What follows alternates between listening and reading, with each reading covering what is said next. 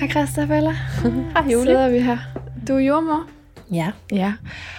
Og vil du hjælpe mig til at forstå mit bækkenbund lidt bedre? Det er et stort brød at slå op. Mm. Det der med, jeg har i hvert fald oplevet at have spændinger efterfølgende, og nogen har sagt, du skal spænde dit bækkenbund op, det skulle jeg endelig huske, og skulle jeg huske at slappe af i det, og været lidt forvirret omkring. Vil du hjælpe mig lidt? Hvad der sker? Ja.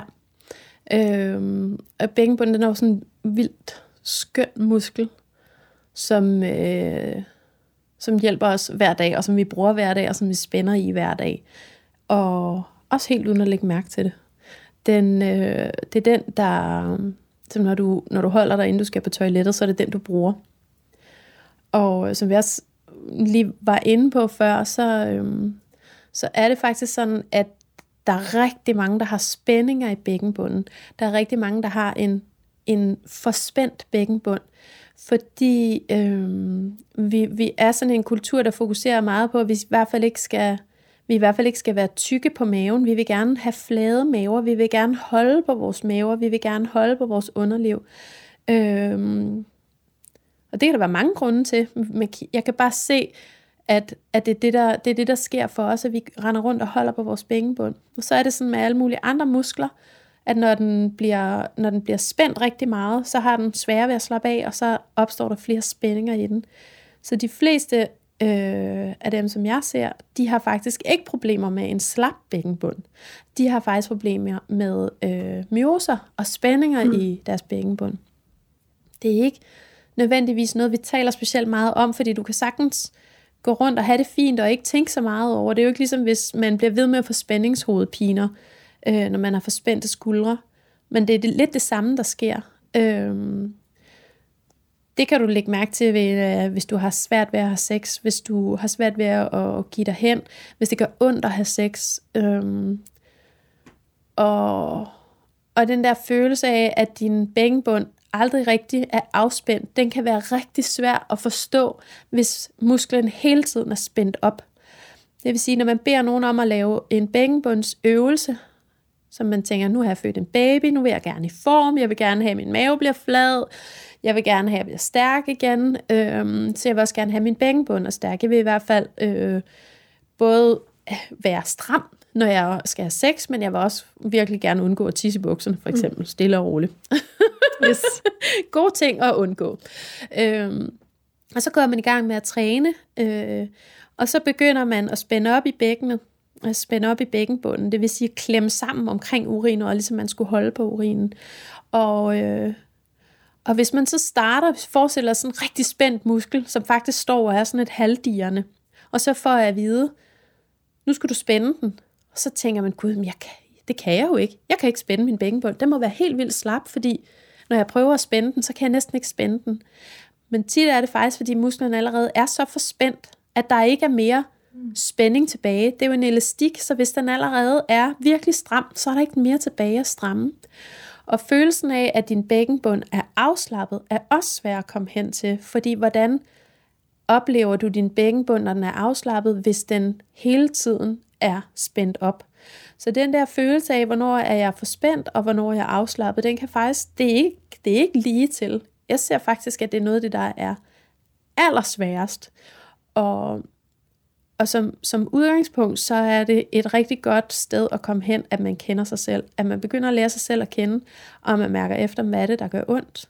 Har jeg ondt, når jeg mærker på mig selv? For eksempel med tommefingeren op i skeden og mærker rundt langs væggen. Er der noget her? Er der nogle knuder? Er der nogle områder, hvor jeg faktisk nærmest har lyst til at hyle, når jeg trykker på?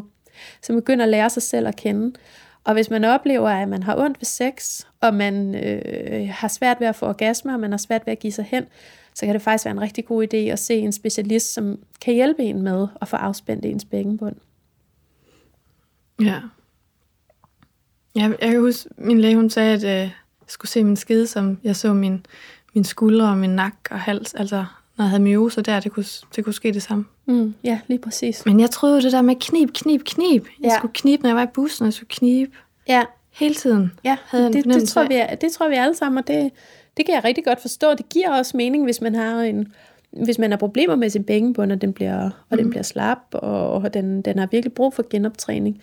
Men jeg tror bare, at downside ved, at vi får at vide knip, det er, at vi har knippet så meget, og vi ikke har afspænd. Ja. Ligesom når vi løber eller bruger vores muskler på alle mulige andre områder. Det er også vigtigt at spænde af, det er vigtigt at slappe af musklerne, og musklerne får lov til at være lange også.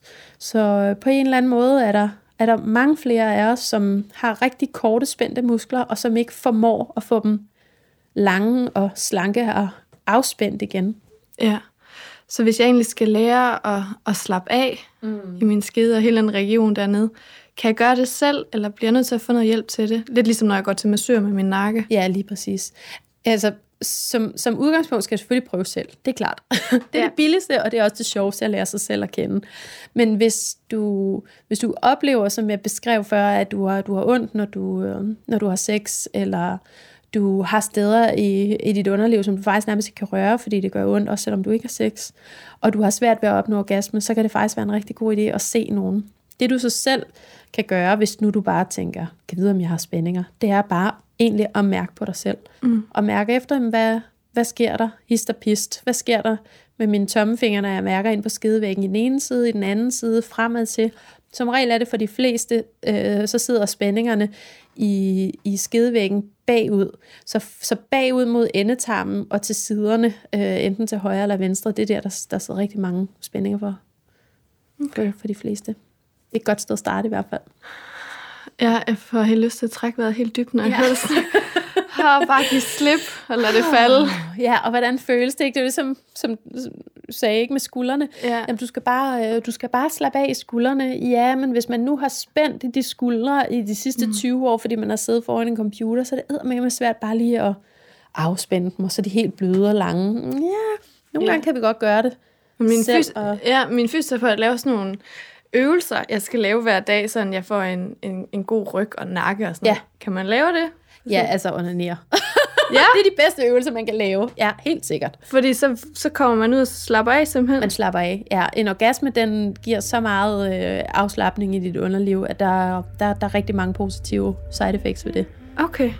Jamen, så er det her medgivet videre. Både en konkret og sjov. Fedt. Ja, præcis. Ja. Tak, Krista Bella. Også lidt.